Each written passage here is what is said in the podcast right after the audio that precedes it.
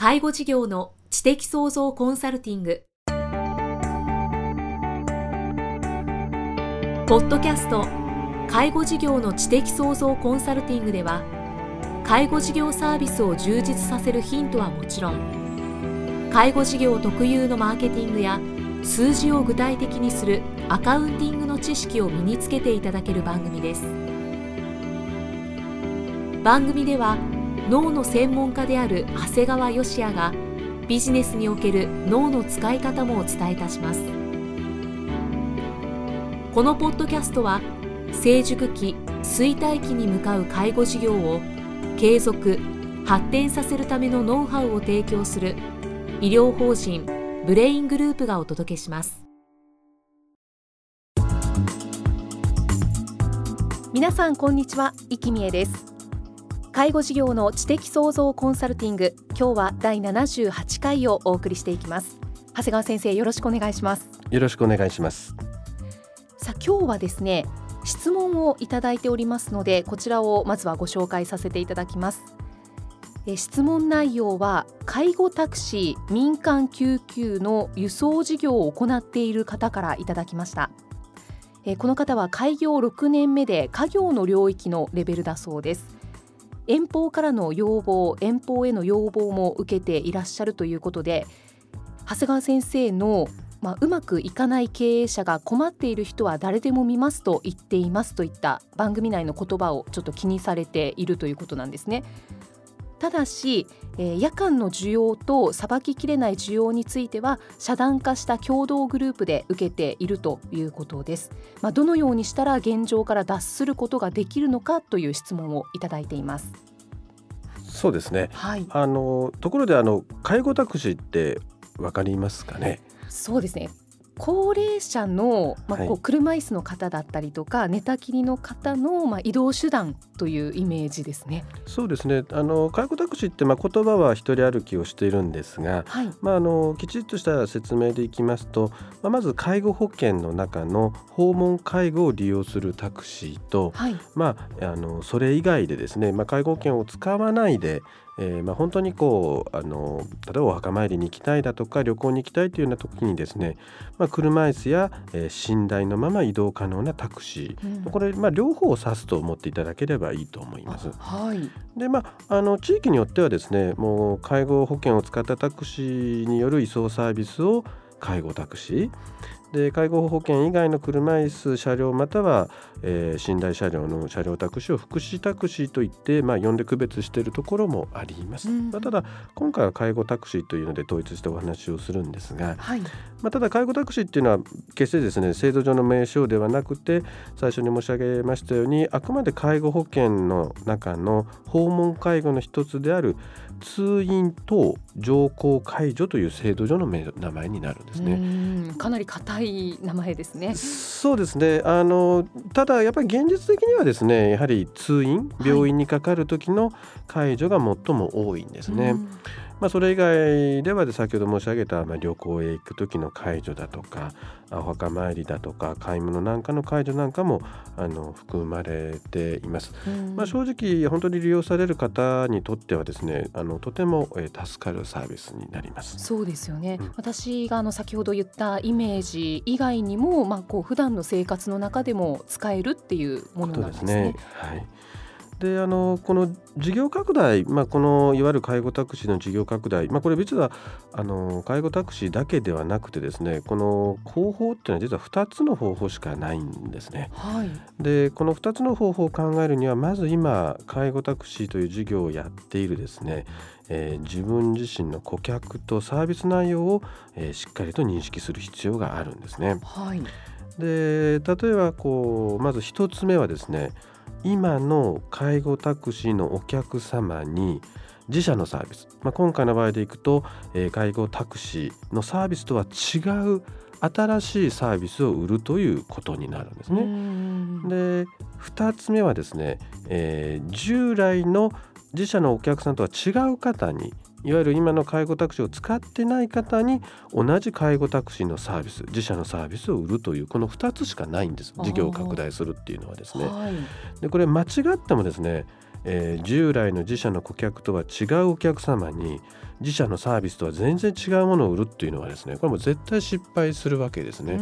だから今までとは全然違うお客様に違うサービスを売る。例えば介護タクシーの人がですねいきなり喫茶店をやってですねお客様に飲食を提供するっていうのはですねまずもって、えー、成功する可能性は少ないんですよということになるんですね、ね、確かに聞いてるだけでもちょっと難しそうですね。そうなんですね。じゃあの今2つご紹介いただいたんですけど、えー、と1つ目のこう自社の顧客に自社のサービスとは違う新しいサービスを売ることっていうのは具体的にどんなことなんですか？そうですね。あの例えばですねあの私自身でいきますと私自身はもともとえー、クリニックをある地域でやっていたわけですね。はい、でそのクリニックで医療を提供している場合にですねあのある時同じお客様に、えー、今度介護も提供するっていうのがこの場合の例になるんですね、はい、ですから今回ですと例えば介護タクシーを利用してもらっているお客さんがいるわけですね、うん、でそのお客さんに新しいものを、えー、提供するということがこの例になるわけですね、うん例えば具体的にいくと例えば介護タクシーを利用するお客さんっていうのは実は利用する前に準備がいるんですよね車乗るために。そうですね。だからそういう人に準備を手伝うですね例えば訪問介護、はい、ヘルパーさんも同じ会社で出してしまう、うんうん。うん、タクシーをあの介護タクシーを出す、え事業所さんがタクシーだけじゃなくてその前のヘルパーさんまでもですね、えー、サービス提供するっていうのもあの一つの形態としてはあるんですね。なるほど。で場合によってはですねあの例えばデイサービスなんかも作ってですね、はい、病院に行く時もデイサービスに行く時も同じ業者さんが乗せてってくれますよっていうのはやっぱりこれもハードルが低いわけですね。うんうんでさらに例えば福祉用具を貸したり販売っていうもしくはまあ何か信頼できる健康食品なんかを、えー、販売することも可能になるんですね。いろいろできますね。そうですね実はあの一番ハードルが低いのがこの形態と言われているんですね。はい、というのはやはり、えー、今までいわゆる介護タクシーをやっていてある一定の信用を得ている場合わけですからその場合はですね新しいサービスを提供してもですね比較的こうハードルが低く利用してもらえることになります。うん、でも実際に本当に利用しようと思ってる方も抵抗が少なくじゃあちょっと使ってみようかなとか、はい、健康食品あの買って食べてみようかなっていう気になりますね、はい、そうですね。だからこれが全く今までお付き合いしたことのない業者さんが売るとなるとそれは難しいんですがいつも介護タクシーでお世話になっている方々からの新しいサービスですと比較的こう、えー、すんなりと受け入れてもらえるんですね。はいじゃあの2つ目なんですけれども、はい、従来の自社の顧客とは違う顧客に自社のサービスを売ること。これはまあ具体的にはどんなことでしょうか？例えばあのうちの例えばクリニックであればですねある、えー、エリアの中でクリニックをやっていて医療を提供していた場合にあくまで提供する医療というサービスは変えないでえー、例えば隣の町にもう一軒出して、はい、そこであくまで医療を提供するというような形になるんですね。はい、ですからこの場合は、えー、介護タクシーの場合もですね、えー、あくまであの介護タクシーというものを常に提供し続けて相手を変えるということになるんですね。うんうん、あのこの介護タクシーっていうのはですね実はあの実際やってみるとですね利用者さんが希望される時間帯っていうのが重複するっていう難点があるんですね。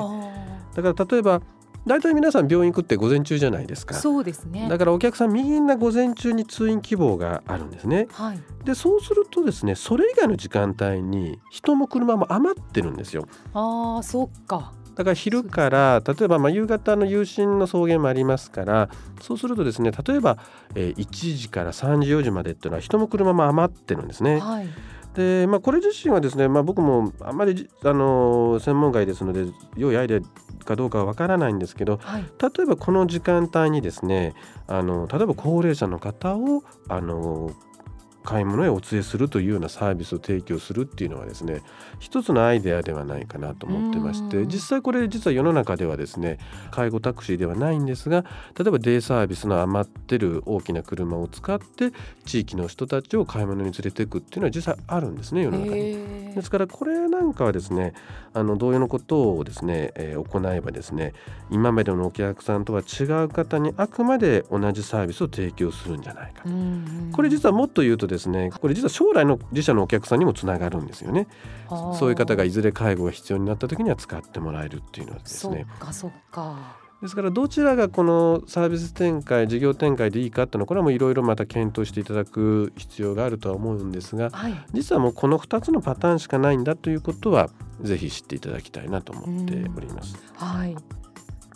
で私はですね全く個人的な意見になるんですが、はい、あの常々タクシーの値段って実は高いなと思ってるんですね。あそうなんですね。で皆さんどうしてもタクシー業界っていうのはある程度こうあのあの皆さんで組んでですね組合になってるんだけどそうするとまあ値段をみんなで上げるっていうことになるんですが僕は実は値段を下げることでですねもっと皆さんが気軽に使える値段設定にするとかえって需要が増えるんじゃないかなと思ってるんですね。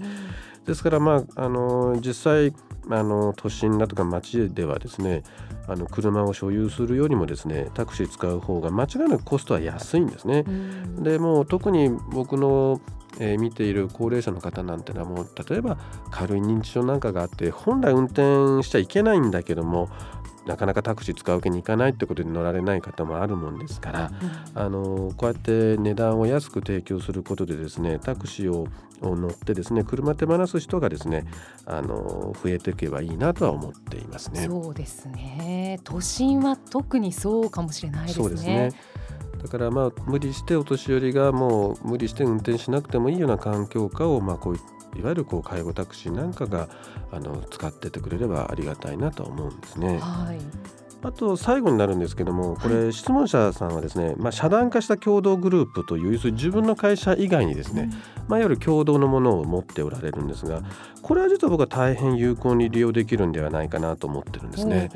でこれ実はですね言葉悪いんですがやはり自分自身のビジネスとかサービスというのはですね自社の想定したエリアこれはもうサービス提供範囲とですね人数を超えたものっていうのは常に維持しときたいわけですね、うん、ただそのエリア外から来たり、えー、さらに超えた人数が超えた時もですねそれを安易に断るんではなくてその場合は全部その遮断化した共同グループに委託するっていうのはですねとてもあの有効だと思うんですね、うん、そうすると自社のサービスエリアサービスのエリアについてはですねずっとこれこうきちっと維持することができて利益率を高めることができるんですね。確かにそうですねですからあの本来ですね皆さんすぐこういう社団だとか NPO 法人っていうのはあのそれだけで考えられるんですが実は自分、まあ、それぞれの会社のですね利益率を高めることによって若干採算性の悪いものをこう社団だとか NPO 法人に全部任せてしまうっていうのが一番有効な使い方になるんですね。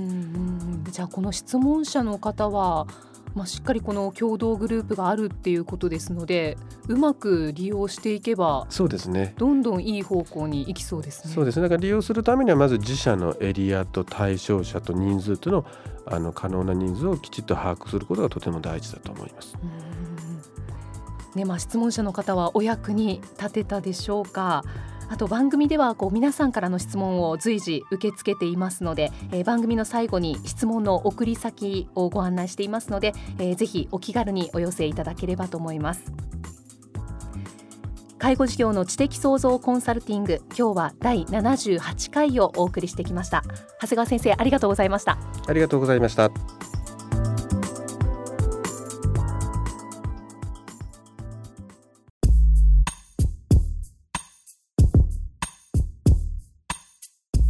今日のポッドキャストはいかがでしたか？